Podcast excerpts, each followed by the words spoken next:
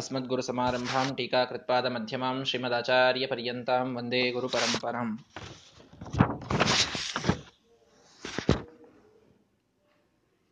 ನಮ್ಮ ತಾತ್ಪರ್ಯ ನಿರ್ಣಯದ ಪಾಠದೊಳಗೆ ಸೀತಾರಾಮರ ಕಲ್ಯಾಣವನ್ನ ಈ ಎರಡು ದಿನಗಳ ಕಾಲ ನಾವೆಲ್ಲ ಕೇಳಿದ್ದೇವೆ ಭಗವಂತ ಶ್ರೀರಾಮಚಂದ್ರ ಜನಕ ಮಹಾರಾಜನ ಪ್ರತಿಜ್ಞೆಯನ್ನ ಪೂರ್ಣ ಮಾಡುವುದಕ್ಕೆ ಧನುರ್ಭಂಗವನ್ನ ಮಾಡಿದ್ದಾನೆ ಆ ಈಶ್ವರ ಧನುರ್ಭಂಗವಾದಂತಹ ಕ್ಷಣದೊಳಗೆ ಎಲ್ಲರೂ ಕೂಡ ಅವನ ಪ್ರಶಂಸೆಯಲ್ಲಿ ಅವರು ಪಾಲ್ಗೊಂಡಿದ್ದಾರೆ. ಸೀತಾದೇವಿ ಮಂದವಾದ ಹೆಜ್ಜೆಗಳನ್ನಿಡುತ್ತಾ ಭಗವಂತನಿಗೆ ಮಾಲೆ ಹಾಕಲು ಬಂದರೆ ತನ್ನ ತಂದೆ ತಾಯಿಗಳ ಒಂದು ಅನುಜ್ಞೆಯನ್ನ ಪಡೆಯದೇನೆ ಈ ವಿವಾಹದಲ್ಲಿ ನಾನು ಭಾಗಿಯಾಗುವುದಿಲ್ಲ, ಅರ್ಥಾತ್ ವಿವಾಹವನ್ನು ಮಾಡಿಕೊಳ್ಳೋದಿಲ್ಲ ಅಂತ ರಾಮಚಂದ್ರ ಲೋಕ ಶಿಕ್ಷಣಕ್ಕಾಗಿ ತಂದೆ ತಾಯಿಗಳ ಅನುಮತಿಯ ಅನಿವಾರ್ಯತೆಯನ್ನ ತಾನು ಸ್ಪಷ್ಟವಾಗಿ ತಿಳಿಸಿದ್ದಾನೆ. ಆಗ ಭಗವಂತ ಶ್ರೀರಾಮಚಂದ್ರ ಈ ರೀತಿ ಸೀತೆಯನ್ನ ಮದುವೆಯಾಗ್ತಾ ಇದ್ದಾನೆ, ನೀವೆಲ್ಲರೂ ಬರಬೇಕು ಅಂತ ಪತ್ರವನ್ನ ಬರೆದು ಜನಕ ಮಹಾರಾಜ ಕಳಿಸಿದರೆ ದಶರಥ ಪೂರ್ಣವಾದ ಸೇನೆಯೊಂದಿಗೆ, ಚದುರಂಗ ಸೈನ್ಯದೊಂದಿಗೆ, ತನ್ನ ಹೆಂಡಂದಿರು ತನ್ನ ಸಮಗ್ರವಾದಂತಹ ಅಂತಃಪುರದ ಜನರೊಂದಿಗೆ, ಅಯೋಧ್ಯೆಯ ಜನರೊಂದಿಗೆ ವಸಿಷ್ಠರನ್ನ ಮುಂದೆ ಮಾಡಿಕೊಂಡು ತಾನು ಮದುವೆಗೆ ಬರ್ತಾ ಇದ್ದಾನೆ. ಜನಕ ಮಹಾರಾಜನಿಗೆ ಬಹಳ ಸಂತೋಷವಾಯಿತು. ಎದುರುಗೊಂಡ ವಿವಾಹವನ್ನ ನೆರವೇರಿಸಲು ಆಜ್ಞೆಯನ್ನ ಕೋರಿ, ಆ ವಿಶ್ವಾಮಿತ್ರರ ಆಜ್ಞೆಯನ್ನ ವಸಿಷ್ಠರು ಕೇಳಿ. ಮಹಾನುಭಾವರಾದ ವಸಿಷ್ಠರು ಅಲ್ಲಿ ಹೋಮವನ್ನ ಮಾಡಿಸಿ, ಸೀತಾರಾಮರ ಕಲ್ಯಾಣವನ್ನ ಮಾಡಿಸಿದ್ದಾರೆ. ಈ ಸಂದರ್ಭದಲ್ಲಿ ಎಲ್ಲ ಕಡೆಗೆ ಒಂದು ರೀತಿಯಲ್ಲಿ ಕತ್ತಲು ಅಲ್ಲ, ಒಂದು ರೀತಿಯಲ್ಲಿ ಕತ್ತಲು ಕವಿದದ್ದು ಅಂತಂದ್ರೆ, ಅತಿಯಾದ ಪ್ರಕಾಶ. ಕತ್ತಲು ಕವಿದಿದೆ ಅಂತಂದ್ರೆ, ಎಲ್ಲಿ ನಿಲ್ಲಲು ಜಾಗ ಇಲ್ಲ.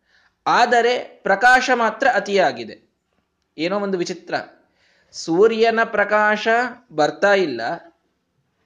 ಹೀಗಾಗಿ ಕತ್ತಲು ಕವಿದಿದೆ ಅಂತ ಹೇಳಬೇಕು. ಪ್ರಕಾಶಕ್ಕೆ ಏನೂ ಕಡಿಮೆ ಇಲ್ಲ. ಹೀಗಾಗಿ ಬೆಳಕಿದೆ ಅಂತ ಹೇಳಬೇಕು. ಜನರಿಗೆ ಏನ್ ಹೇಳಬೇಕು ಅಂತ ಇಲ್ಲಿ ತಿಳಿತಾ ಇಲ್ಲ. ಅಂತ ಒಂದು ಸಂದರ್ಭ ಬಂದಿದೆ. ಯಾಕೆ? ಸೂರ್ಯನ ಪ್ರಕಾಶ ಬರ್ತಾನೆ ಇಲ್ಲ ಭೂಮಿಗೆ. ಎಲ್ಲರೂ ಅಡ್ಡುಗಟ್ಟಿ ನಿಂತು ಬಿಟ್ಟಿದ್ದಾರೆ ಅಲ್ರಿ, ಸೂರ್ಯ ಇರೋದೆಲ್ಲಿ ಭೂಮಿಯಲ್ಲಿ ಎಷ್ಟು ಅಡ್ಡುಗಟ್ಲಿಕ್ಕೆ ಸಾಧ್ಯ ಇದೆ? ಸೂರ್ಯನ ಗಾತ್ರ ಏನು, ಭೂಮಿಯ ಗಾತ್ರ ಏನು? ಯಾರ ಮಧ್ಯದೊಳಗೆ ನಿಂತರೂ ಸ್ವಲ್ಪ ನೆರಳು ಬಿದ್ದಿ ಹೊರತು ಸೂರ್ಯನ ಪ್ರಕಾಶವೇ ಭೂಮಿಗೆ ತಲುಪದಷ್ಟು ಮಟ್ಟಿಗೆ ಜನರೆಲ್ಲ ದಟ್ಟವಾಗಿ ನಿಂತುಕೊಳ್ಳೋದು ಹೇಗೆ ಸಾಧ್ಯ ಅಂತ.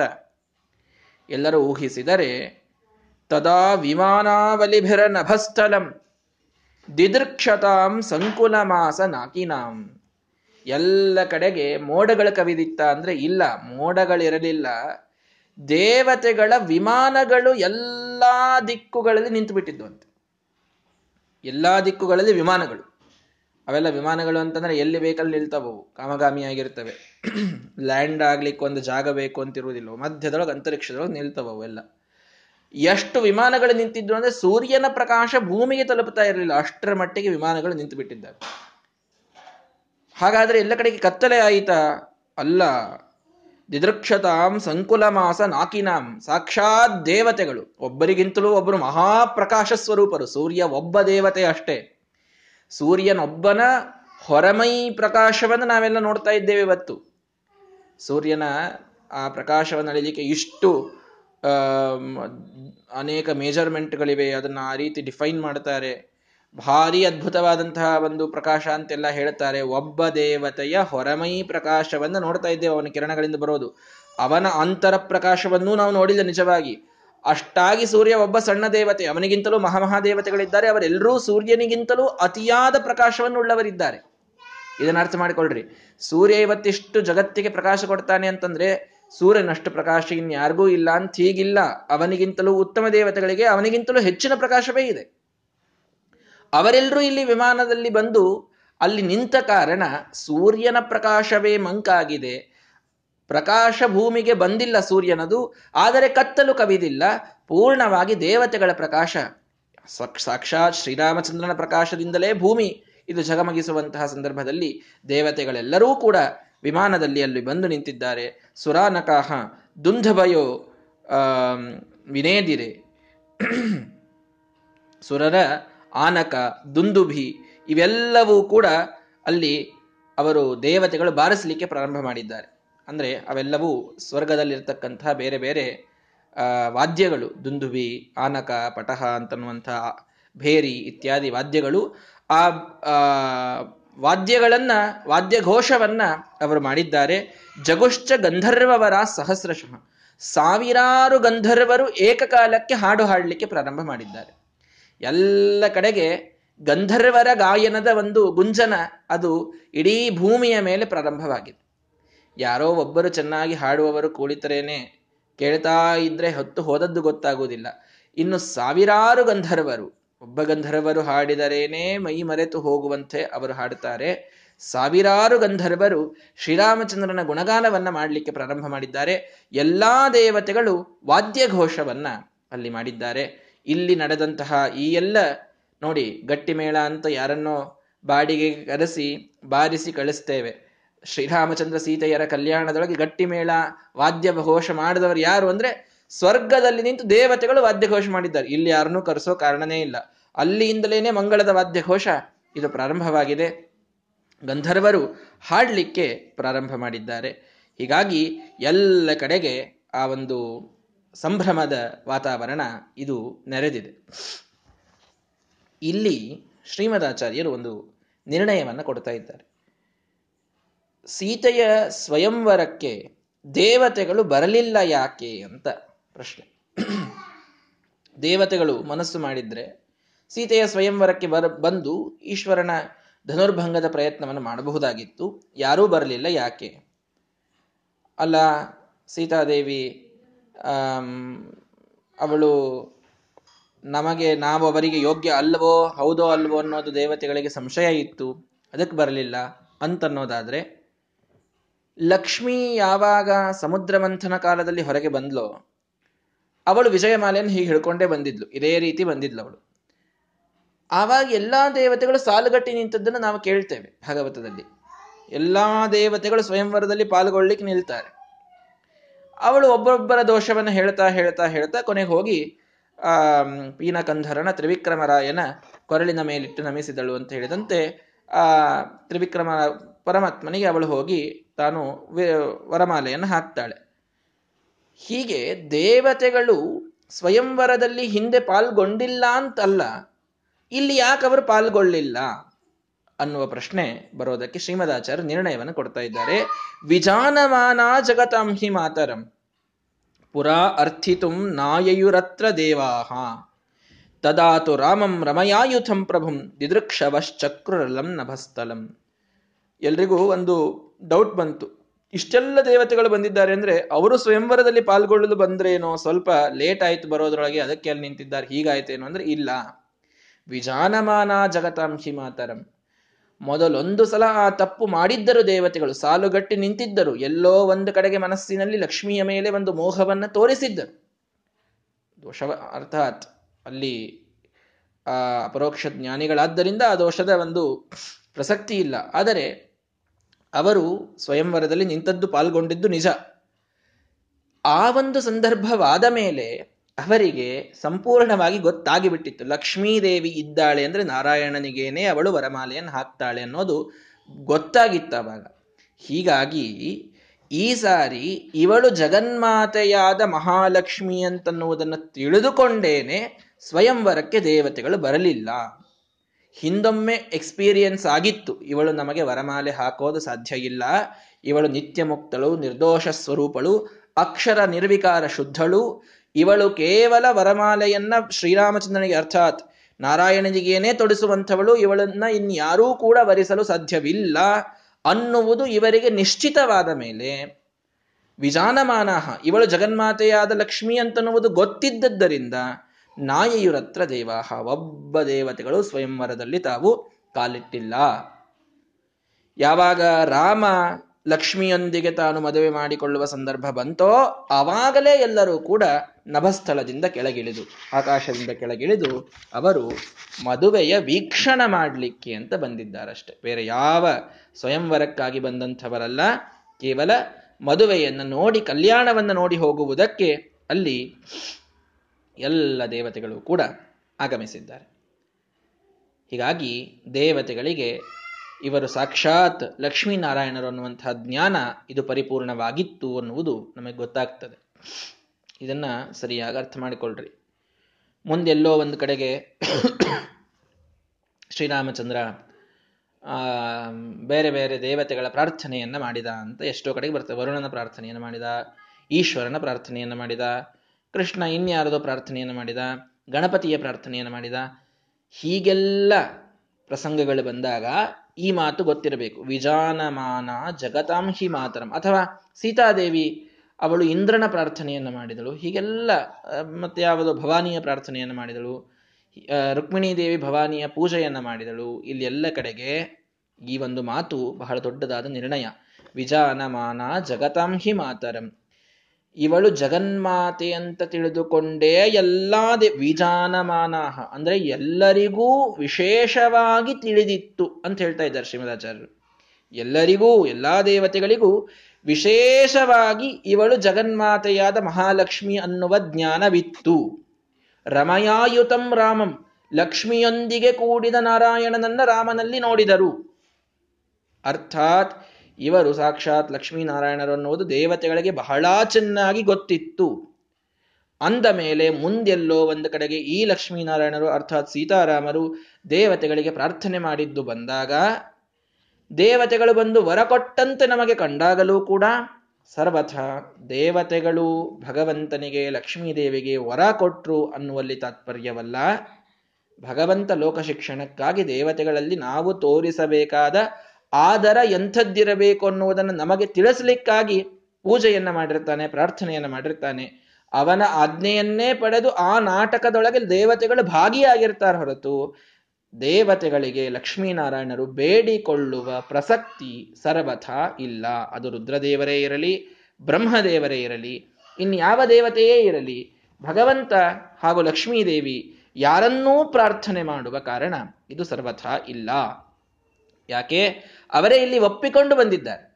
ವಿಜಾನಮಾನ ಜಗತಾಂಹಿ ಮಾತರಂ, ನಮ್ಮೆಲ್ಲರ ತಾಯಿಯಾದ ಮಹಾಲಕ್ಷ್ಮಿ ನಾರಾಯಣನನ್ನ ವರೆಸ್ತಾ ಇದ್ದಾಳೆ ಅಂತ ತಿಳಿದುಕೊಂಡು ಅವರಿಲ್ಲಿ ನಭಸ್ಥಳದಿಂದ, ಸ್ವರ್ಗದಿಂದ ಭೂಮಿಗಿಳಿದು ತಾವು ಬಂದಿದ್ದಾರೆ. ಅಂದ ಮೇಲೆ ಅವರಿಗೆ ಪೂರ್ಣ ಜ್ಞಾನ ಇದೆ. ವರ ಕೊಡಬೇಕಾದಾಗ ಅವರಿಗೆ ಜ್ಞಾನ ಇರಲಿಲ್ಲ ಅಂತ ಹೇಳಿ ಬರುವುದಿಲ್ಲ. ಅವರಿಗೆ ಗೊತ್ತಿದೆ, ಇವಳು ಲಕ್ಷ್ಮಿ ಅನ್ನೋದು ಸಾಕ್ಷಾತ್ ಗೊತ್ತಿದೆ ಅನ್ನೋದನ್ನ ಶ್ರೀಮದಾಚಾರ್ಯ ಬಹಳ ಒತ್ತಿ ನಮಗೆ ತಿಳಿಸ್ತಾ ಇದ್ದಾರೆ. ಯಥಾ ಪುರ ಸಾಗರಜಾ ಸ್ವಯಂವರೇ ಭವತ್ ಸಮಾಗಮ ತಥಾಹ್ಯಭೂತ್ ಸರ್ವದಿವೌಕ ಸಾಂತದ ತಥಾ ಮುನೀನಾಂ ಸಹ ಭೂಭ್ರತಾಂ ಭುವಿ ಎಷ್ಟು ಜನ ನೆರೆದರು? ಸೀತಾರಾಮರ ಕಲ್ಯಾಣದಲ್ಲಿ ಜನ ಬಂದದ್ದು ಎಷ್ಟು? ಏನ್ರಿ, ಒಂದು ಹತ್ತು ಸಾವಿರ ಜನ ಆಗಿತ್ತ, ಇಪ್ಪತ್ತು ಸಾವಿರ ಜನ ಆಗಿತ್ತ? ಎಷ್ಟು ಜನರಿ ಆಗಿದ್ದು? ಅಂತ ಕೇಳಿದರೆ ಅಲ್ಲಿ ನಮಗೆ ತಿಳಿಸಿಕೊಡ್ತಾರೆ ಯಥಾಪುರ ಸಾಗರಜಾ ಸ್ವಯಂವರೆ ಹಿಂದೆ ಆ ಲಕ್ಷ್ಮೀದೇವಿ ತಾನು ಈ ಸಾಗರದಿಂದ ಹುಟ್ಟಿ ಬಂದಾಗ ಸುಮಾನಸಾನಾಮ ಭವತ್ ಸಮಾಗಮ. ಎಲ್ಲ ದೇವತೆಗಳು, ಮೂವತ್ಮೂರು ಕೋಟಿ ಅರ್ಥಾತ್ ಪ್ರಕಾರದ ಅನಂತ ಅನಂತ ದೇವತೆಗಳಿದ್ದಾರೆ. ಎಲ್ಲ ದೇವತೆಗಳು ತಥಾಶ್ಯಭೂತ್ ಸರ್ವದಿವೌಕ ಸಂತದ ಎಲ್ಲ ದೇವತೆಗಳ ಸಮಾಗಮ ಆಗಿತ್ತಂತೆ. ತಥಾ ಮುನೀನಾಂ ಎಲ್ಲ ಋಷಿಗಳು ಬಂದಿದ್ರಂತೆ. ಸಹಭೂಭ್ರತಾಂಭುವಿ, ಜಗತ್ತಿನ ಪ್ರತಿಯೊಬ್ಬ ರಾಜರು ಬಂದಿದ್ರಂತೆ. ಇಷ್ಟೆಲ್ಲ ಜನ. ಅಂದ್ರೆ ವಿ ಐ ಪಿಸ್ ಇಷ್ಟು ಜನ ಇದ್ರು. ಇನ್ ಸಾಮಾನ್ಯ ಜನರು ನೀವು ಲೆಕ್ಕ ಹಾಕೊಳ್ರಿ ಅಂತ ಹೇಳ್ಬಿಟ್ರು. ಶ್ರೀಮದಾಚಾರ್ಯ ಬಹಳ ಮಾತಾಡಲೇ ಇಲ್ಲ ಅವರು. ವಿ ಐ ಪಿಸ್ ಬಂದವರು ಎಷ್ಟು? ಸರ್ವ ದಿವೌಕಸಾಂ. ಎಲ್ಲಾ ದೇವತೆಗಳು, ತಥಾ ಮುನೀನಾಂ, ಎಲ್ಲಾ ಋಷಿಗಳು, ಸಹಭೂಭೃತಂ, ಜಗತ್ತಿನ ಎಲ್ಲ ರಾಜರು ಇಷ್ಟೆಲ್ಲ ವಿ ಐ ಪಿಗಳು ಆ ಮದುವೆಗೆ ಬಂದಿದ್ರು. ಉಳಿದ್ರಿ ಯಾರು ಅಂತ? ಇಡೀ ಜಗತ್ತಿಗೆ ಚಪ್ಪರ ಹಾಕಿಸಿದಂಥ ಮಹಾನುಭಾವ ಜನಕ ಮಹಾರಾಜ. ನಾವು ನಾಣ್ಣುಡಿಯಲ್ಲಿ ಅಂತಿರ್ತೇವೆ. ಏನ್ ನಾವೇನ್ ಜಗತ್ತಿಗೆ ಚಪ್ಪರ ಹಾಕಿಸ್ಬೇಕೇನು ಅಂತ. ನಿಜವಾಗಿಯೂ ಜಗತ್ತಿಗೆ ಚಪ್ಪರ ಹಾಕಿಸಿದ ಜನಕ ಮಹಾರಾಜ ಆಕಾಶ ರಾಜ ಶ್ರೀನಿವಾಸನ ಕಲ್ಯಾಣವನ್ನು ಮಾಡುವ ಸಂದರ್ಭದಲ್ಲಿ ಮತ್ತೆ ಸತ್ರಾಜಿತ ಸತ್ಯಭಾಮೆಯನ್ನ ಕೊಡುವಂತಹ ಸಂದರ್ಭದಲ್ಲಿ ಇವರೆಲ್ಲರೂ ಕೂಡ ಲಕ್ಷ್ಮೀ ದೇವಿಯನ್ನ ಮಗಳಾಗಿ ಪಡೆದ ಮಹಾನುಭಾವರು ಯಾವ ಯಾವ ರಾಜರಿದ್ದಾರೋ ಅವರು ತಮ್ಮ ಮಗಳನ್ನ ಭಗವಂತನಿಗೆ ಕೊಡುವ ಸಂದರ್ಭದಲ್ಲಿ ನಿಜವಾಗಿಯೂ ಜಗತ್ತಿಗೆ ಚಪ್ಪರವನ್ನು ಹಾಕಿಸಿದ್ದಾರೆ. ಎಲ್ಲ ಎಲ್ಲರಿಗೆ ಭಗವಂತನ ಅನುಗ್ರಹದಿಂದಲೇನೆ ಅನ್ನ ಸಂತರ್ಪಣವನ್ನು ಆ ಮಹಾನುಭಾವರು ಅವರು ಮಾಡುತ್ತಾರೆ. ಹಾಗಾಗಿ ಹಿಂದೆ ಲಕ್ಷ್ಮಿಯ ಸ್ವಯಂವರದಲ್ಲಾದಷ್ಟು ಜನ ಇಲ್ಲಿ ಸೀತಾರಾಮರ ಸ್ವಯಂವರದಲ್ಲಿ ಆಗಿದ್ದಾರೆ. ಆಗ ಆ ಭಾರೀ ಸಂತೋಷವಾಯಿತು ಜನಕ ಮಹಾರಾಜನಿಗೆ. ಪ್ರಗೃಶ್ಯ ಪಾಣಿಂಚ ನೃಪಾತ್ಮಜಾಯ ರಜಾಜ ರಾಜೀವ ಸಮಾನ ನೇತ್ರ. ಯಥಾ ಪುರ ಸಾಗರಜಾ ಸಮೇತ ಸುರಾಸುರಾಣಾಂ ಅಮೃತಾಬ್ಧಿ ಮಂಥನೆ ದೇವತೆಗಳು ದೈತ್ಯರು ಅಮೃತ ಮಂಥನ ಮಾಡಿದಾಗ ನಾರಾಯಣನೊಂದಿಗೆ ಲಕ್ಷ್ಮಿ ಕೂಡಿದರೆ ಎಷ್ಟು ಆನಂದ ಎಲ್ಲ ದೇವತೆಗಳಿಗಾಗಿತ್ತೋ ಹಾಗೇನೆ ರಾಜೀವ ಸಮಾನ ನೇತ್ರ. ಕಮಲದಂತಹ ಸುಂದರ ಕಣ್ಣುಳ್ಳ ಆ ಹದಿನಾರು ವರ್ಷದ ಬಾಲಕ ಶ್ರೀರಾಮಚಂದ್ರ ಎಂಟು ವರ್ಷದ ಬಾಲಕಿಯಾದ ಸೀತೆಯ ಕೈ ಹಿಡಿದಾಗ ಅಷ್ಟೇ ಸಂತೋಷ ಪ್ರತಿಯೊಬ್ಬ ದೇವತೆಗಳಿಗೆ ಆಗಿದೆ. ಎಲ್ಲ ದೇವತೆಗಳು ಅದ್ಭುತವಾದ ಸಂತೋಷವನ್ನು ಪಟ್ಟಿದ್ದಾರೆ. ಆ ಸೀತಾರಾಮರ ಜೋಡಿಯನ್ನು ನೋಡಿ. ಎಷ್ಟು ನೋಡಿ ಸ್ವಲಂಕೃತಾಸ್ತತ್ರ ವಿಚೇರು ರಂಗನಾಹ. ಅದ್ಭುತವಾದ ಅಲಂಕಾರವನ್ನು ಮಾಡಿಕೊಂಡಿದ್ದಾರೆ ಎಲ್ಲ ಸ್ತ್ರೀಯರು. ವಿದೇಹರಾಜಸ್ಯ ಚ ಯಾಹಿ ಯೋಷಿತ ಇಲ್ಲಿದ್ದಂತಹ ಭೂಮಿಯ ಮೇಲಿನ ಸ್ತ್ರೀಯರು ಹಾಗೂ ಸ್ವರ್ಗಲೋಕದಿಂದ ಬಂದಂತಹ ಎಲ್ಲ ದೇವತಾ ಸ್ತ್ರೀಯರು, ಋಷಿ ಸ್ತ್ರೀಯರು ಎಲ್ಲರೂ ಕೂಡ ಭಾರೀ ಅಲಂಕಾರವನ್ನು ಮಾಡಿಕೊಂಡಿದ್ದಾರೆ. ಮುದಾ ಸಮೇತಂ ರಮಯಾ ರಮಾಪತಿಂ ವಿಲೋಕ್ಯ. ಯಾಕೆ? ಅತ್ಯಂತ ಸಂತೋಷದಿಂದ ಆ ರಮೆಯೊಂದಿಗೆ ಕೂಡಿದ ರಾಮನನ್ನ ನೋಡಲಿಕ್ಕಾಗಿ ಎಲ್ಲರೂ ಅಲಂಕಾರ ಮಾಡಿಕೊಂಡು ಬಂದಿದ್ದಾರೆ. ಇದು ಒಂದು ಸೂಕ್ಷ್ಮವಾದ ಸಂದೇಶ ಶ್ರೀಮದಾಚಾರ್ಯರು ಇಲ್ಲಿ ನೀಡ್ತಾ ಇರ್ತಕ್ಕಂಥದ್ದು. ಸ್ವಲಂಕೃತಾಹ ತತ್ರ ವಿಚೇರು ರಂಗನಾಹ. ಸ್ತ್ರೀಯರಿಗೆ ಅಲಂಕಾರ ಇದು ಎಷ್ಟು ಶಾಸ್ತ್ರಬದ್ಧವಾದದ್ದು ಅನ್ನುವುದನ್ನು ತಿಳಿಸ್ತಾ ಇದ್ದಾರೆ. ಸ್ತ್ರೀಯರು ಯಾರೂ ಕೂಡ ವಿಕೃತವಾದ ಸು ಅಲಂಕೃತಾಹ ಅಂತ ಹೇಳ್ತಾ ಇದ್ದಾರೆ. ವಿಕೃತವಾದ ಅಲಂಕಾರವನ್ನ ಸರ್ವಥಾ ಮಾಡಿಕೊಳ್ಳಬಾರದು.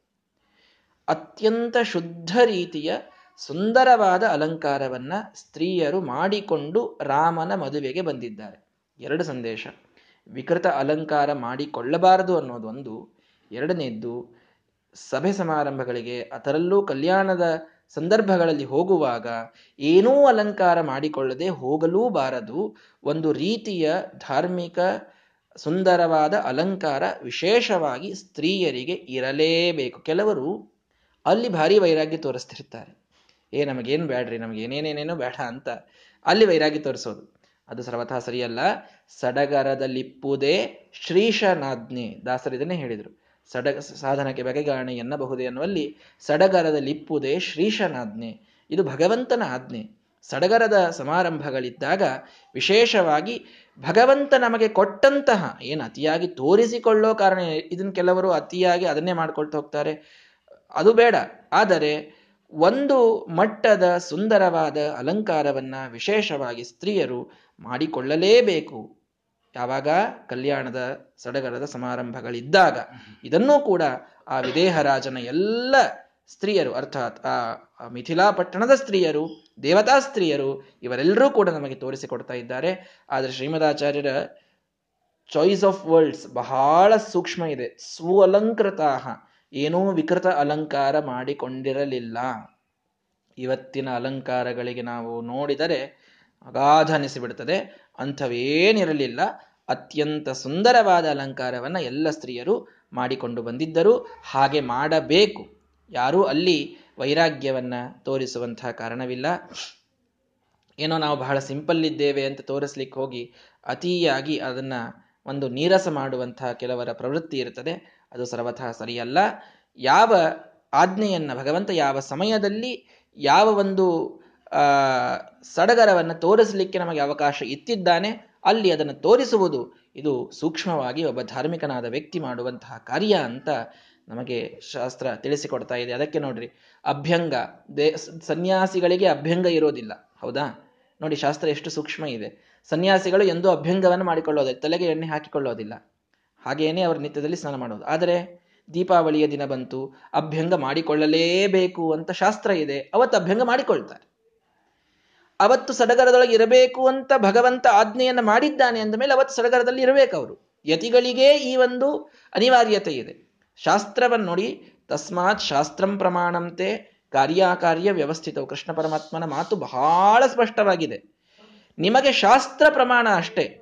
ನಾವು ಹೀಗಿದ್ರೆ ವಿರಕ್ತರಿರ್ತೇವೆ, ಹೀಗಿದ್ರೆ ಶ್ರೀಮಂತರಿರ್ತೇವೆ ಅಂತ ನೀವು ಡಿಫೈನ್ ಮಾಡಿಕೊಳ್ಳೋ ಕಾರಣ ಇಲ್ಲ. ಶಾಸ್ತ್ರ ಇಲ್ಲಿ ಅಭ್ಯಂಗ ಮಾಡಿಕೊಳ್ಳಲಿಕ್ಕೆ ಹೇಳಿದೆಯಾ? ಏ, ನಮಗೆ ಭಾರಿ ವೈರಾಗ್ಯ ಇದೆ ರೀ, ಹಾಗಾಗಿ ನಾವು ಮಾಡ್ಕೊಳ್ಳೋದಿಲ್ಲ ಅಂತನ್ಲಿಕ್ಕೆ ಬರೋದಿಲ್ಲ. ಅವತ್ ಮಾಡ್ಕೊಂಡೇ ಸರಿ. ಇನ್ನು ಉಳಿದ ಸಮಯದಲ್ಲಿ ಹೀಗೆ ವೈರಾಗ್ಯದಿಂದ ಇರ್ಲಿಕ್ಕೆ ಹೇಳಿದಾಗ ಅವತ್ತು ಅತೀ ಒಂದು ಶ್ರೀಮಂತಿಕೆಯನ್ನು ತೋರಿಸ್ಕೊಳ್ಳೋದು, ಅದು ತಪ್ಪು ಅಂತ ಹೇಳಿದಾಗ ಅದನ್ನು ಬಿಟ್ಟದ್ದೇ ಸರಿ. ಆ ರೀತಿ ಯಾವಾಗ, ಯಾವ ಸಂದರ್ಭದಲ್ಲಿ, ಯಾವ ದೇಶದಲ್ಲಿ, ಯಾವ ಕಾಲದಲ್ಲಿ ಹೇಗೆ ಶಾಸ್ತ್ರ ನಮಗಿರಲಿಕ್ಕೆ ಹೇಳ್ತದೋ ಹಾಗೆ ಇರುವುದು ಇದು ನಿಜವಾಗಿ ಸಾಧಕನ ಲಕ್ಷಣವೇ ಹೊರತು ವೈರಾಗ್ಯ ಅಂತ ತೋರಿಸ್ಲಿಕ್ಕೆ ಹೋಗಿ ಎಲ್ಲಾ ಕಡೆಗೆ ವೈರಾಗ್ಯ ತೋರಿಸೋದು, ಇಲ್ಲದಿದ್ರೆ ಎಲ್ಲಾ ಕಡೆಗೆ ಶ್ರೀಮಂತಿಕೆಯನ್ನು ಮೆರೆಯೋದು, ಈ ರೀತಿ ಒಬ್ಬ ಬ್ಯಾಲೆನ್ಸ್ಡ್ ಸಾಧಕ ಹೀಗೆ ಸರ್ವಥ ಇರೋದಿಲ್ಲ ಅನ್ನೋದನ್ನ ಬಹಳ ಸೂಕ್ಷ್ಮವಾಗಿ ಸ್ವಲಂಕೃತಾಹ ತತ್ರ ವಿಜಯರು ರಂಗನಾಹ ಅಂತ ಇಷ್ಟೇ ಮಾತಿನಿಂದ ಶ್ರೀಮದಾಚಾರ್ಯ ನಮಗೆ ತಿಳಿಸ್ಕೊಡ್ತಾ ಇದ್ದಾರೆ. ಜೊತೆಗೆ ಇನ್ನೊಂದು ಸ್ತ್ರೀ ಧರ್ಮವನ್ನ ತಿಳಿಸಿದರು. ಬಹಳ ಸೂಕ್ಷ್ಮ ಸ್ತ್ರೀ ಧರ್ಮವನ್ನು ತಿಳಿಸುವಾಗ ಶ್ರೀಮದಾಚಾರ್ಯರ ಮಾತುಗಳು ಬಹಳ ಸೂಕ್ಷ್ಮ ಇರ್ತದೆ. ಅದನ್ನ ಒಳಗನ್ನು ಇಣುಕಿ ಇಣುಕಿ ಗ್ರಹಿಸಬೇಕಾಗ್ತದೆ ಅದನ್ನ. ವಿಚೇರು ರಂಗನಾಹ ಅಂತಂದ್ರು. ಏನ್ ಹಾಗಂದ್ರೆ, ಅಂದ್ರೆ ಒಬ್ಬ ಹೆಣ್ಣುಮಗಳು ಕೂಡ ಕೂತಲ್ಲಿ ಕುಳಿತಿರಲಿಲ್ಲ ಅಂತ ಶ್ರೀಮದಾಚಾರ್ಯ ಹೇಳ್ತಾ ಇದ್ದಾರೆ. ಸೀತಾರಾಮರ ಕಲ್ಯಾಣವಾಗುವಂತಹ ಸಂದರ್ಭದಲ್ಲಿ ಒಬ್ಬ ಹೆಣ್ಣು ಮಗಳು ಕೂತಲ್ಲಿ ಕುಳಿತಿರಲಿಲ್ಲ. ಅಂದ್ರೆ ಏನರ್ಥ ರೀ? ನಡೆದಾಡ್ತಾ ಇದ್ರು ಅಂತ. ಯಾಕ್ರಿ? ಏನು ವಾಕಿಂಗ್ ಮಾಡ್ತಾ ಇದ್ರ? ಅಲ್ಲ. ಸ್ತ್ರೀಯರಲ್ಲಿ ಇರಬೇಕಾದ ಕೆಲಸವಂತಿಕೆ ಎಷ್ಟು ಮಟ್ಟದ್ದಿರಬೇಕು ಅನ್ನೋದನ್ನು ಶ್ರೀಮದಾಚಾರ್ಯರು ಸೂಕ್ಷ್ಮದಲ್ಲಿ ತಿಳಿಸಿ ಮುಂದೆ ಹೋದ್ರು. ಗ್ರಹ ಕರ್ಮವ ಬ್ಯಾಸರದಲ್ಲಿ ಮಾಡುತ್ತ. ನಾವು ಫಲವಿದ ಬಾಳುವುದಕ್ಕೆ ಕೇಳ್ತೇವಲ್ಲ ಗ್ರಹ ಕರ್ಮವ ಬ್ಯಾಸರದಲ್ಲಿ ಪರಮೋತ್ಸಾಹದಲ್ಲಿ ಮಾಡುತ್ತ. ಮೂರ್ಜಗದ ಮಹಿತನ ಸೇವೆ ಇದೆಯನ್ನು ತಲ್ಲಿ ಮೋದದಿ ಅಹರಹರ್ ಮನದಿ ಸಮರ್ಪಿಸುತ್ತಿಪ್ಪುದೆ ಫಲವಿದು ಬಾಳ್ದುದಕ್ಕೆ. ಯಾವ ಗ್ರಹ ಕರ್ಮವನ್ನ ಒಬ್ಬ ಸ್ತ್ರೀ ತಾನು ಮಾಡ್ತಾ ಇದ್ರು ಕೂಡ ಬ್ಯಾಸರದಲ್ಲಿ ಸ್ವಲ್ಪವೂ ಬೇಸರ ಮಾಡಿಕೊಳ್ಳದೆ ಪರಮೋತ್ಸಾಹದಲ್ಲಿ, ಭಾರೀ ಉತ್ಸಾಹದೊಳಗೆ ಅವರು ಮನೆ ಕೆಲಸವನ್ನೇ ಮಾಡಿದರೂ ಅವರಿಗೆ ಸಾಧನ ಮಾಡಿದಂತಹ ಪುಣ್ಯವನ್ನ ಭಗವಂತ ತಾನು ಕೊಡ್ತಾನೆ. ವಿಚೇರು ರಂಗನಃ. ಅವರು ನಡೆದಾಡ್ತಾ ಇದ್ರು. ಒಬ್ಬರು ರೆಸ್ಟ್ ಮಾಡಲಿಲ್ಲ. ಇಷ್ಟರಲ್ಲಿಯೇನೆ ಒಂದು ಸ್ತ್ರೀಧರ್ಮವನ್ನು ಶ್ರೀಮದಾಚಾರ್ಯ ತಿಳಿಸಿ ಮುಂದೆ ಹೋದ್ರು. ಒಬ್ಬ ಸ್ತ್ರೀ ಧಾರ್ಮಿಕಳಾದಂತಹ ಸ್ತ್ರೀ, ಅವಳು ಹೇಗಿರಬೇಕು ಅಂದ್ರೆ ಅವಳು ಯಾವಾಗಲೂ ಆಕ್ಟಿವ್ ಆಗಿ ಇರಬೇಕು. ಬೇಸರ ಮಾಡಿಕೊಳ್ಳಬಾರದು. ನೋಡಿ, ಇದೆಲ್ಲವೂ ಮತ್ತೆ ನಾವು ಲೌಕಿಕಕ್ಕೆ ಹಚ್ಚಿ ನೋಡಿದಾಗ, ಯಾಕ್ರಿ ಅವರಿಗೆ ಆಸರ, ಬೇಸರ ಇರೋದಿಲ್ವಾ? ಹಾಗೆ ಹೀಗೆ ಶಾಸ್ತ್ರದ ಮೇಲೆ ಮಾತಾಡುವಂತಹ ಸಾಕಷ್ಟು ಜನ ಇದ್ದಾರೆ. ನಿಜವಾಗಿ ಶಾಸ್ತ್ರದ ಮರ್ಮವನ್ನ ತಿಳಿದುಕೊಂಡು ಶಾಸ್ತ್ರವನ್ನ ಪಾಲಿಸುವಂತಹ ಸ್ತ್ರೀಯರಿಗೆ ಶ್ರೀಮದಾಚಾರ್ಯ ಈ ಸಂದೇಶವನ್ನು ಕೊಡ್ತಾ ಇದ್ದಾರೆ. ಇಷ್ಟನ್ನು ನಾವು ತಿಳ್ಕೊಳ್ಬೇಕು. ಏನು? ಯಾವಾಗಲೂ ಕೆಲಸವಂತಿಕೆಯಿಂದ ಅತ್ಯಂತ ಉತ್ಸಾಹದಿಂದ, ಮನೆ ಕೆಲಸವನ್ನೇ ಮಾಡುವಾಗಲೂ ಕೂಡ ಮಹಿತನ ಸೇವೆ ಇದು ಎನ್ನುತ್ತಲಿ ಮೋದದಿ ಅಹರಹರ್ಮನದಿ ಹಗಲು ರಾತ್ರಿ ಮಾಡುವ ಒಂದೊಂದು ಕೆಲಸವನ್ನ ಭಗವಂತನ ಸೇವೆ ಅಂತ ಸಮರ್ಪಿಸುವಂತಹ ಸೌಭಾಗ್ಯ ಸ್ತ್ರೀಯರಿಗೆ ಇದೆ. ಅದರಿಂದಲೇನೆ ಅವರು ಮಹಾಕರ್ಮಯೋಗವನ್ನ ಮಾಡುವಂತಹ ಪುಣ್ಯ ಪಡೀತಾರೆ ಅಂತ ನಮಗೆ ಶಾಸ್ತ್ರ ತಿಳಿಸಿಕೊಡುತ್ತದೆ ಹಾಗಾಗಿ ಸೀತಾರಾಮರ ಕಲ್ಯಾಣದಲ್ಲಿ ಒಬ್ಬ ಹೆಣ್ಣುಮಗಳು ಕೂಡ ಅವಳು ಕೂತಿಲ್ಲ, ನಡೆದಾಡ್ತಾ ಇದ್ದಾಳೆ, ಕೆಲಸವನ್ನ ಮಾಡ್ತಾ ಇದ್ದಾಳೆ. ಸರ್ವಾಹಿಯೋಷ್ ಯಾಹಿಯೋಷಿತ ಎಷ್ಟು ಜನ ಸ್ತ್ರೀಯರಿದ್ರೋ ಎಲ್ಲರೂ ಕೆಲಸ ಮಾಡ್ತಾ ಇದ್ರಂತೆ. ಕಾಂಟ್ರಾಕ್ಟ್ ಕೋರ್ಟ್ ಒಂದು ಮೂಲೆಯೊಳಗೆ ಕೂತು ಬಿಟ್ಟಿರಲಿಲ್ಲ ಎಲ್ಲರೂ ಕೂಡ. ಎಲ್ಲರೂ ಕೆಲಸವನ್ನು ಮಾಡ್ತಾ ಇದ್ರಂತೆ ಅಷ್ಟು ವೈಭವದ ಸೀತಾರಾಮರ ಕಲ್ಯಾಣ ಅಲ್ಲಿ ಆಗಿದೆ. ಆಗ ಇದನ್ನು ನೋಡಿ ಏನ್ ಸಂತೋಷವಾಗಬೇಕು. ನಮ್ಮ ಜನಕ ಮಹಾರಾಜನಿಗೆ ತೃಪ್ತಿಯೋ ತೃಪ್ತಿ, ಕೃತಕೃತ್ಯನಾಗಿದ್ದಾನೆ. ಜನ ಸಹ ಸೀತಾದೇವಿಯನ್ನು, ಲಕ್ಷ್ಮೀದೇವಿಯನ್ನು ಕೈಯೆತ್ತಿ ಕನ್ಯಾದಾನ ಮಾಡಿ, ಅದು ಭಗವಂತನಿಗೆ ಕನ್ಯಾದಾನ ಮಾಡಿದ ಸಾಕ್ಷಾತ್ ಪುಣ್ಯವನ್ನ. ಏನೋ ನಾವು ಒಂದು ತುಳಸಿಯ ಗಿಡ ಬೆಳೆಸಿರ್ತೇವ್ರಿ. ಮಯಾ ಸಂವರ್ಧಿತಾಂ ಅಲಂಕೃತಾಂ ಅಲ್ಲಿ ತುಳಸಿ ವಿವಾಹದ ಪದ್ಧತಿಯೊಳಗೆ ಮಂತ್ರ ಬರುತ್ತದೆ. ನಾನು ಪ್ರೀತಿಯಿಂದ ಬೆಳೆಸಿದಂತಹ, ಅಲಂಕಾರ ಮಾಡಿದಂತಹ ನನ್ನ ಮಗಳಾದ ಈ ತುಳಸಿಯ ಸಸಿಯನ್ನ, ಅರ್ಥಾತ್ ಒಳಗಿದ್ದ ತುಳಸಿ ದೇವಿಯನ್ನ ನಿನಗೆ ಮದುವೆ ಮಾಡಿ ಕೊಡುತ್ತೇನೆ ಅಂತ. ಇಷ್ಟೇ ಅಂದ್ರೆ ಮಹಾಕನ್ಯಾದಾನ ಮಾಡಿದ ಪುಣ್ಯ ಅಂತ ನಮಗೆ ತುಳಸಿ ವಿವಾಹದ ಕಥೆಯಲ್ಲಿ ಕೇಳುತ್ತೇವೆ ನಾವು ಬೆಳೆಸಿದ ಒಂದು ಸಸಿಯನ್ನೇ ಭಗವಂತನಿಗೆ ಮದುವೆ ಮಾಡಿಕೊಟ್ಟಾಗ ನಮಗೆ ಇಂಥ ಕನ್ಯಾದಾನದ ಪುಣ್ಯ ಇದು ಪ್ರತಿ ವರ್ಷ ಬರುವುದಾದರೆ ಸಾಕ್ಷಾತ್ ಭಗವಂತ, ಸಾಕ್ಷಾತ್ ಲಕ್ಷ್ಮೀದೇವಿ, ಲಕ್ಷ್ಮಿಯನ್ನ ತನ್ನ ಮಗಳಾಗಿಯೇ ಪಡೆದು ನಿಜವಾಗಿಯೂ ಅವಳ ಕೈಯನ್ನ ಎತ್ತಿ ನಾರಾಯಣನ ಕೈಯೊಳಗೆ ಆ ಜನಕ ಮಹಾರಾಜ ಇಟ್ಟಾಗ, ಆ ಸತ್ರಾಜಿತನಿಟ್ಟಾಗ, ಆ ವರುಣ ತಾನಿಟ್ಟಾಗ ಏನ್ ಧನ್ಯತೆಯನ್ನ ಅವರು ಅನುಭವಿಸಿರ್ಲಿಕ್ಕಿಲ್ಲ. ಇದು ಊಹಾತೀತವಾದಂಥದ್ದು. ಪರಮ ಧನ್ಯ ಅಂತ ತಾನು ತಿಳಿದುಕೊಂಡು ದದೌ ಧನಂ ನೃಪಃ. ವರದಕ್ಷಿಣೆಯನ್ನ ತಾನು ಕೊಟ್ಟಿದ್ದಾನಂತೆ ಜನಕ ಮಹಾರಾಜ. ಅದ್ಭುತವಾದ ವರದಕ್ಷಿಣೆ ಅದರ ವರ್ಣನೆಯನ್ನ ಮಾಡುತ್ತಾರೆ. ಅದನ್ನ ನೋಡುವ ಮೊದಲಿಗೆ ಇನ್ನೊಂದು ಸಂದೇಶವನ್ನ ಇಲ್ಲಿ ಮುಖ್ಯವಾಗಿ ನಾವು ತಿಳಿದುಕೊಳ್ಳಬೇಕಾಗಿದೆ. ಏನು ಅಂದ್ರೆ, ಅಲ್ಲ, ಈ ದೇವತೆಗಳಿಗೆ ಬೇಸರ ಅನ್ನೋದಿಲ್ವಾ ಅಂತ. ಇವರು ಮನ್ವಂತರದಲ್ಲಿ ಭಗವಂತ ಹೀಗೆ ಎಷ್ಟೋ ಸಾರಿ ಮದುವೆ ಆಗಿರ್ತಾನೆ. ಪ್ರತೀ ರಾಮಾವತಾರದೊಳಗೆ ಅವ್ರು ಇದೇ ಮದುವೆ ನೋಡ್ತಾರೆ. ಮತ್ತು ಅದೇ ಸೀತಾ ಇರ್ತಾಳೆ, ಅದೇ ರಾಮಚಂದ್ರನ್ ಇರ್ತಾನೆ, ಅದೇ ಜನಕ ಮಹಾರಾಜ ಇರ್ತಾನೆ. ದೇವತೆಗಳು ಅವರೇ ಇರ್ತಾರೆ, ಋಷಿಗಳ ವಸಿಷ್ಠರು ವಿಶ್ವಾಮಿತ್ರ ಇರ್ತಾರೆ. ಇವರೇ ಬರ್ತಾರೆ, ಇವರೇ ಮದುವೆ ಆಗ್ತಾರೆ. ಇದನ್ನೇ ನೋಡ್ತಾರೆ, ಏನು ದೇವತೆಗಳಿಗೆ ಬೇಸರ ಅನ್ಸೋದಿಲ್ವಾ ದೇವರು ಮಾಡಿದ್ದು ಅಂತ ಒಂದು ಪ್ರಶ್ನೆ ಬರ್ತದೆ. ಯಾಕೆಂದ್ರೆ ಇದರೊಳಗೆ ಹೊಸತನದ್ದು ಏನಿರುತ್ತದೆ ಭಗವಂತನೇ ಲಕ್ಷ್ಮೀದೇವಿ ಕೈ ಹಿಡಿಯಬೇಕು. ಇದು ಫಿಕ್ಸ್ ಯಾವ ಅವತಾರ ಆದ್ರೂ ಅಲ್ಲಿ ಲಕ್ಷ್ಮಿ ಇದ್ರೆ ಇಲ್ಲಿ ನಾರಾಯಣನೇ ಇರಬೇಕು. ಇದು ಫಿಕ್ಸ್ ಅವರ ಮದುವೆ ಆಗಬೇಕು ಅಂದ್ರೆ ಇಂಥ ವೈಭವದಿಂದಲೇ ಯಾವಾಗಲೂ ಆಗಬೇಕು. ಇದು ಫಿಕ್ಸ್ ಒಂದು ಒಂದು ಏನೋ ಒಂದು ಪಿಕ್ಚರ್ ನೋಡ್ಲಿಕ್ಕೆ ಹೋಗಿರ್ತೇವೆ. ಪಿಕ್ಚರ್ ನೋಡ್ಲಿಕ್ಕೆ ಹೋದಾಗ ನಾವೆಲ್ಲರೂ ಭಾರಿ ಒಂದೇ ಸಲ ನೋಡಬೇಕಾದ ಬಹಳ ಆನಂದದಿಂದ ನೋಡ್ತಿರ್ತೇವೆ. ಅಲ್ಲಿ ಆ ಮೂವಿ ಥಿಯೇಟರ್ ಒಳಗೆ ಒಬ್ಬ ಲೈಟ್ ಹಚ್ಚುವಂತಹ, ಪ್ರೊಜೆಕ್ಟರ್ ಹಚ್ಚುವಂತಹ ಒಬ್ಬ ಕೆಲಸ ಮಾಡುವ ವ್ಯಕ್ತಿ ಇದ್ದಾನೆ. ಅವನಿಗೆ ಆ ಪಿಕ್ಚರ್ ನೋಡಿ ನೋಡಿ ನೋಡಿ ಬೇಸರ ಆಗಿಬಿಟ್ಟಿರ್ತದೆ ಅವನಿಗೆ. ಅವನೇನಾದ್ರೂ ಇನ್ನೊಮ್ಮೆ ನೋಡ್ಲಿಕ್ಕೆ ಇಷ್ಟಪಡೋದಿಲ್ಲ. ಅವನು ಅಲ್ಲಿ ಸುಮ್ಮನೆ ಅಲ್ಲಿ ಕೂಡ್ಬೇಕಲ್ಲಪ್ಪ ಅಂತ ಕೂತಿರ್ತಾನೆ ಅವನು. ಉಳಿದವರೆಲ್ಲರೂ ನೋಡಿ ಹಾ ಹಾ, ಹೂ ಹೂ ಮಾಡ್ತಿರ್ತಾರೆ. ಅವ್ನು ನಿರ್ವಿಕಾರನ ಕೂತಿರ್ತಾರೆ ಯಾಕಂದ್ರೆ ಅವನಿಗೆ ಅದರೊಳಗೆ ಇಂಟ್ರೆಸ್ಟ್ ಇರುವುದಿಲ್ಲ. ಯಾಕೆ? ಬಹಳ ಸಲ ನೋಡಿರ್ತಾನೆ ಅದಕ್ಕೆ. ಅಂದಮೇಲೆ ಇದು ಧಾರಾವಾಹಿಯಾಗಿ ಬಹಳ ಸಲ ನೋಡೇ ನೋಡಿರ್ತಾರೆ ಅದೇ ಎಪಿಸೋಡನ್ನ ದೇವತೆಗಳು. ಬೇಸರ ಆಗೋದಿಲ್ವಾ ಅವರಿಗೆ? ಏನ್ ಪ್ರತಿ ಸಲ ಹಾಗೆ ಬಂದ್ರು ದೇವತೆಗಳು, ಹೀಗೆ ಹಾಡ ಹಾಡಿದ್ರು. ಅವ್ರು ಗಂಧರ್ವ ಹಾಡೇ ಹಾಡ್ತಾರೆ ಇವರು ಅಪ್ಸರಾಸ್ತ್ರೀಯರು ನೃತ್ಯ ಮಾಡೇ ಮಾಡ್ತಾರೆ, ಇವರೆಲ್ಲ ವಾದ್ಯಘೋಷ ಮತ್ತೆ ಮಾಡೇ ಮಾಡ್ತಾರೆ. ಇವರಿಗೇನ್ ನೋಡಿದ್ದನ್ನೇ ನೋಡಿ ಆನಂದ ಪಡುವಂಥದ್ದು ಏನಿದೆ ಅದರೊಳಗೆ ಅಂತ ಎಲ್ರಿಗೂ ಒಂದು ಪ್ರಶ್ನೆ ಸ್ವಾಭಾವಿಕವಾಗಿ ಬರ್ತದೆ ಏನಿದಕ್ಕೆ ನಾವು ಉತ್ತರ ಪಡೀಬೇಕು? ರಾಮ ಸೀತೆಯರ ಕಲ್ಯಾಣ ಪ್ರತಿ ಬಾರಿ ಹಾಗೇ ಆಗ್ತದ ಹಾಗಾದರೆ? ಆಗೋದಂತೂ ನಿಜ. ಹೆಚ್ಚಾಗಿ ತ್ರೇತಾಯುಗದಲ್ಲಿ ಕೃಷ್ಣ, ರಾಮ ಭಗವಂತ ರಾಮನಾಗಿ ಅವತಾರ ಮಾಡಿದಾಗಲೆಲ್ಲ ಸೀತಾದೇವಿಯ ಸ್ವಯಂವರವಾಗಬೇಕು, ಈ ಕಥೆ ಹೀಗೆ ನಡೆಯಬೇಕು. ನಿಜ. ಸೀತಾರಾಮರ ಕಲ್ಯಾಣದ ವೈಭವ ಇದು ರಿಪೀಟ್ ಆದರೂ ಕೂಡ ಅಲ್ಲಿ ಏನು ಹೊಸದಿರುತ್ತದೆ ಅನ್ನೋದಕ್ಕೆ ದೇವತೆಗಳು ಯಾವಾಗಲೂ ಬರ್ತಾರೆ. ಅಥವಾ ಸೀತಾರಾಮರಾಗ್ತಾರೆ ಮತ್ತೆ ಅದೇ ಕೃಷ್ಣನಾಗಿ ಹುಟ್ಟಿದಾಗ ರುಕ್ಮಿಣಿಯ ಜೊತೆಗೆ ಮಾಡ್ತಾನೆ ಸತ್ಯಭಾಮ ಜೊತೆಗೆ ಮಾಡ್ತಾನೆ, ಅವನೇ ಶ್ರೀನಿವಾಸನಾಗಿ ಬರ್ತಾನೆ, ಮತ್ತೆ ಪದ್ಮಾವತಿಯ ಜೊತೆಗೆ ಆಗ್ತಾನೆ. ಹೀಗಿದು ರಿಪೀಟಿವ್ ಟೆಲಿಕಾಸ್ಟಿಗೆ ಯಾಕೆ ಬೇಸರ ಆಗೋದಿಲ್ಲ ಅಂತಂದರೆ, ಎಲ್ಲ ಅದೇ ಇದ್ದರು ಅದೇ ಭಗವಂತ, ಅದೇ ಲಕ್ಷ್ಮಿ ಯಾರೇ ಇದ್ದರೂ ಕೂಡ ದೇವತೆಗಳಿಗೆ ಪ್ರತಿ ಬಾರಿ ಹೊಸ ಹೊಸ ಹೊಸ ಗುಣಗಳು ಕಾಣುವಂತೆ ವಿಚಿತ್ರವಾದ ಜ್ಞಾನದ ಪ್ರಚೋದನೆಯನ್ನು ಭಗವಂತ ಮಾಡ್ತಾನೆ. ಅಲ್ಲಿ ಅವರಿಗೆ ಬೇಸರವಾಗುವುದಿಲ್ಲ. ಧಿಯೋಯೋನ ಪ್ರಚೋದಯಾತ್ ಅನ್ನುವುದರ ವ್ಯಾಪ್ತವಾದ ಅರ್ಥ ಇಲ್ಲಿ ನೋಡ್ಲಿಕ್ಕೆ ಆಗ್ತದೆ ನಮಗೆ. ಧಿಯೋಯೋ ನ ಪ್ರಚೋದಯಾತ್ ಅಂದ್ರೆ ನಮಗೆ ಅಂತ ತಿಳಿತೀವಿ ನಾವು. ನಮಗೆ ಅಂತಂದ್ರೆ ನಮ್ಮಂತಹ ಮಂದ ಬುದ್ಧಿಗಳು ಯಾರು ಭೂಮಿ ಮೇಲಿದ್ದೇವೆ, ನಮ್ಮ ಬುದ್ಧಿಯನ್ನು ದೇವರ ಪ್ರಚೋದನ ಮಾಡ್ತಾನೆ. ಇಷ್ಟೇ ಅಲ್ಲ, ಯಸ್ಮಾತ್ ಬ್ರಹ್ಮ, ಇಂದ್ರ, ರುದ್ರಾದಿ, ದೇವತಾನಾಂ ಶ್ರಿಯೋಪಿಚ ಜ್ಞಾನಸ್ಫೂರ್ತಿ ಸದಾ ತಸ್ಮೈ ಹರಯೇ ಗುರವೇ ನಮಃ. ಭಗವಂತನ ಪ್ರಚೋದನ, ಜ್ಞಾನ ಪ್ರಚೋದನ, ಬುದ್ಧಿ ಪ್ರಚೋದನ ಯಾವ ಮಟ್ಟದ್ದು ಅಂತಂದ್ರೆ ಲಕ್ಷ್ಮೀದೇವಿಯನ್ನು ಹಿಡಿದುಕೊಂಡು ಎಲ್ಲರ ಬುದ್ಧಿಯನ್ನು ಅವನು ಪ್ರಚೋದನ ಮಾಡ್ತಾನೆ. ಆ ಸಮಯದೊಳಗೆ ದೇವತೆಗಳು ನೋಡುವಾಗ ಅವನನ್ನ ನೋಡಲು ಒಂದು ಹೊಸದಾದ ಗುಣವನ್ನ ಭಗವಂತ ಅವರಿಗೆ ಅಭಿವ್ಯಕ್ತ ಮಾಡ್ತಾನಂತೆ. ಅದನ್ನ ಅವರು ನೋಡಿರುವುದಿಲ್ಲ. ಅದಕ್ಕೆ ಅವರಿಗೆ ಭಾರಿ ಆನಂದವಾಗ್ತದೆ. ಅಪರೋಕ್ಷ ಜ್ಞಾನವಾದಾಗಲೇನೆ. ಅಪರೋಕ್ಷ ಜ್ಞಾನವಾದಾಗಲೇ ಅವರಿಗೆ ಎಲ್ಲಾ ದೇವರ ಅನಂತ ಗುಣಗಳು ಗೊತ್ತಾಗ್ತಾವೆ ಅಂತಿಲ್ಲ. ಇದನ್ನ ಅರ್ಥ ಮಾಡ್ಕೊಳ್ರಿ. ಅಪರೋಕ್ಷ ಜ್ಞಾನ ಆಗಿರುತ್ತದೆ. ತಮ್ಮ ಯೋಗ್ಯತೆಯ ಒಂದು ಹಂತದ ಜ್ಞಾನ ಅದು. ಅದಾದ ಮೇಲೆ ಅವರಿಗೆ ಹೊಸದಾದ ಜ್ಞಾನವೇ ಆಗುವುದಿಲ್ಲ ಅಂತ ತಿಳಿಬೇಡಿ. ಅಥವಾ ಅಪರೋಕ್ಷ ಜ್ಞಾನದ ಸಮಯದೊಳಗೆ ಏನು ಭಕ್ತಿ ಇರ್ತದೆ ಅವರಿಗೆ? ಅದೇ ಭಕ್ತಿನೇ ಅವ್ರ ಕಡಿತನಕ ಒಟ್ಟು ಮೋಕ್ಷಕ್ಕೆ ಹೋಗುತ್ತಾನೆ ಇರ್ತದೆ ಅಂತಿಲ್ಲ. ಪ್ರವರ್ಧತಾಂ ಭಕ್ತಿರಲಂ ಕ್ಷಣೇ ಕ್ಷಣೆ. ಪ್ರತಿ ಕ್ಷಣವೂ ಅವರಲ್ಲಿ ಭಕ್ತಿ ಜ್ಞಾನಗಳ ಅಭಿವೃದ್ಧಿ ಆಗ್ತಾ ಇರ್ತದೆ. ಯಾರಲ್ಲಿ? ದೇವತೆಗಳಲ್ಲಿ. ಯಾರ ವಾಯುದೇವರವರೆಗೆ? ಬ್ರಹ್ಮದೇವರವರೆಗೆ.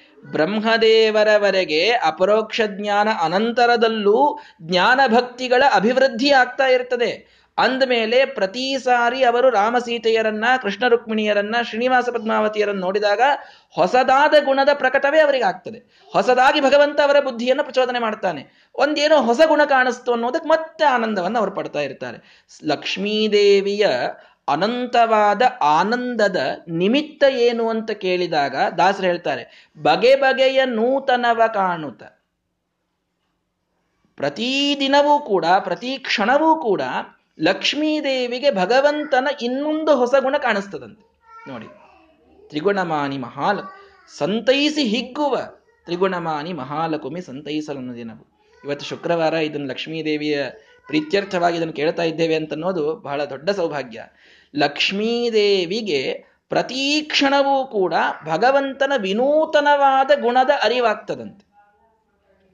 ಅಂದ್ರೆ ಇದ್ದಂತಹ ಜ್ಞಾನ ಇನ್ನಿಷ್ಟು ಸ್ಪಷ್ಟವಾಗ್ತದಂತೆ ಭಗವಂತನ ವಿಷಯಕ ಹಾಗಾಗಿ ಅವಳಿಗೆ ಮತ್ತಷ್ಟು ಆನಂದವಾಗ್ತದೆ.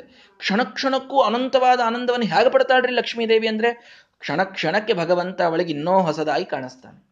ಅಂದ್ರೆ ದೇವರು ಎಷ್ಟು ಅಚಿಂತ್ಯ ಇರಬೇಕು ಅಂತ ವಿಚಾರ ಮಾಡಿ ನಮಗೇನೋ ನಾಲ್ಕು ಗುಣ ಗೊತ್ತವ ದೇವ್ರದ್ದು ಅಷ್ಟಕ್ಕೆ ನಾವು ದೇವರನ್ನು ತಿಳ್ಕೊಂಡೀವಿ ಅಂತ ನಾವು ಅಂದ್ಕೊಂಡ್ರೆ ಲಕ್ಷ್ಮೀದೇವಿ ಹೇಳ್ತಾ ಇದ್ದಾಳೆ, ನಾನೇ ತಿಳ್ಕೊಳ್ಳೋದು ಇನ್ನೂ ಎಷ್ಟೋ ಇದೆ. ನಾನು ನಿತ್ಯದೊಳಗೆ ಕ್ಷಣ ಕ್ಷಣಕ್ಕೆ ಅವನ ಹೊಸ ಹೊಸ ರೂಪವನ್ನ, ಹೊಸ ಹೊಸ ಗುಣವನ್ನು ನೋಡ್ತಾ ಇದ್ದೇನೆ. ಯಾರಿನ್ನವನನ್ನು ತಿಳಿದುಕೊಳ್ಳಲಿಕ್ಕೆ ಸಾಧ್ಯ? ನವದೇ ಮಾಪಿ ಸುರಾಯುಷ ವಯಂ.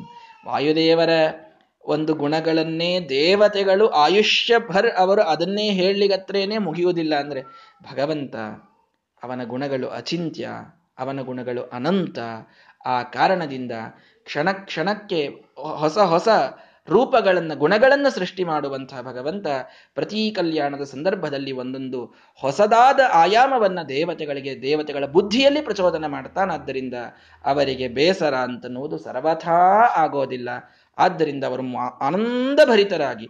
ಅದು ಕಾಣಿಸ್ತು, ದೇವರು ಪ್ರಕಟ ಮಾಡಿದ ಗಂಧರ್ವರಿಗೆ ಆನಂದವಾಯಿತು, ಅವರು ಹಾಡು ಹಾಡ್ಲಿಕ್ಕೆ ಪ್ರಾರಂಭ ಮಾಡ್ತಾರೆ ಅಪ್ಸರಾಸ್ತ್ರೀಯರಿಗೆ ಆನಂದವಾಯಿತು ಅಂತ ಅವರು ನರ್ತನವನ್ನು ಮಾಡ್ತಾರೆ. ಪ್ರತಿ ದೇವತೆಗಳು ಕೂಡ ಭಗವಂತನ ಹೊಸದಾದ ಆಯಾಮವನ್ನು ತಿಳಿದುಕೊಂಡಿದ್ದಕ್ಕೆ ಬೇಸರವಿಲ್ಲದೇನೆ ಭಗವಂತನ ವೈಭವದಲ್ಲಿ ಅವರು ಪಾಲ್ಗೊಳ್ತಾರೆ ಅನ್ನುವ ಸೂಕ್ಷ್ಮವಾದ ಸಂದೇಶ ಈ ಒಂದು ಕಲ್ಯಾಣದ ಸಂದರ್ಭದಲ್ಲಿ ನಾವು ತಿಳಿದುಕೊಳ್ಳಬೇಕು. ಹಾಗಾಗಿ ಭಗವಂತ ನಮ್ಮಿಂದ ಅಚಿಂತ್ಯ ಅನ್ನುವುದರ ಚಿಂತನೆ ನಮಗೆ ಯಾವಾಗಲೂ ಕೂಡ ಬರಬೇಕು. ನಮ್ಮಲ್ಲಿ ಜ್ಞಾನದ ಅಹಂಕಾರ ಕಡಿಮೆಯಾಗಲಿಕ್ಕೆ ಇದೊಂದು ದೊಡ್ಡದಾದ ಮಾರ್ಗ. ಇದನ್ನೆಲ್ಲರೂ ಅರ್ಥ ಮಾಡಿಕೊಳ್ಳೋಣ. ಯಾವ ಕನ್ಯಾದಾನವನ್ನು ಮಾಡುವಾಗ ಯಾವ ಎಂತಹ ವರದಕ್ಷಿಣೆಯನ್ನ ಜನಕ ಮಹಾರಾಜ ಕೊಟ್ಟ ಅನ್ನೋದು ಮುಂದಿನ ಒಂದು ಶ್ಲೋಕದಲ್ಲಿ ಬರ್ತದೆ. ನಾಳೆಯ ದಿನ ಅದನ್ನು ನೋಡೋಣ. ಶ್ರೀಕೃಷ್ಣಾರ್ಪಣ ಮಸ್ತು ಹರಯೇ ನಮಃ.